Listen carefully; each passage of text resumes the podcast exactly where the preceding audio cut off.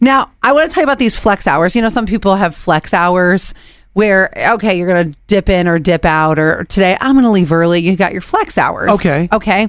Well, now they're having a little bit of a change. A lot of people are flexing, but then coming back. Which you're like, why would you come back? Mm-hmm. But let me explain how this works. So you might be working your usual, like you get there at eight and then you leave at, let's say three, or maybe you get there at nine. You leave at three. Yeah. But then you log back in at 10 and do a little work before At 10 at night? Yes. Oh my Be- gosh. before you go to bed. You might wrap something up, cover some emails, things like that. So you're still on the clock, you're still logging. Yes, I worked.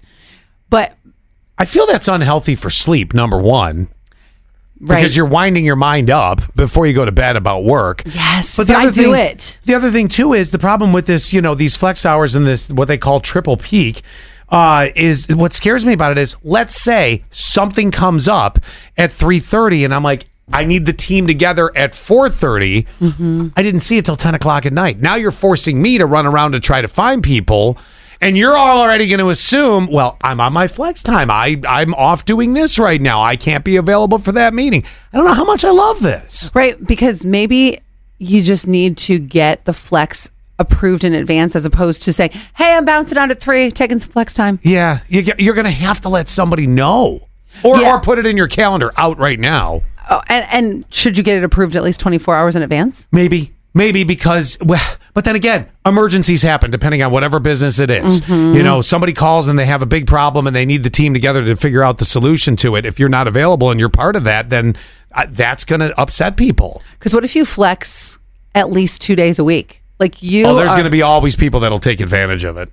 yeah, but you have the time. It's your time, so Yeah. you get the time to flex. You just are always flexing. You know what? I think they need to keep it within the workday. Uh, maybe a little after. 10 o'clock's too late. By 7 o'clock, you know, maybe you can finish off what you had to do because by that point, maybe you fed the kids, whatever, and you're Mm-hmm. like, oh, I'll just wrap this up really quick. 10 o'clock? No way. because as Scott, as management, he might have been looking for the answer a lot sooner. Yeah. and then he has to wake up the next morning and he, okay, now I got the the problem Yeah. solved at 10 o'clock. Eh, Or, you know, the, all, all of a sudden you've ticked somebody up higher up than you because you can't get the answer the way you promised you're going to try to get it. I don't think it's a safe move. It scares me a little bit. I, th- I wonder how many people actually flex that way, if that's becoming more normal because we have such a, a hybrid action happening right now. yeah. Well, if you've ever done it, 71231 keyword SAS.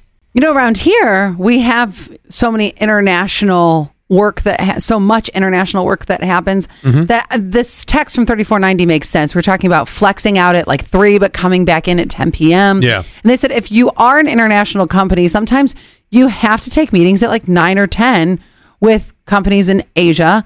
I used to have to have a standing meeting at 9 o'clock on Monday night. Oh, oh my, God. How do I you would- survive? I know I would hate that.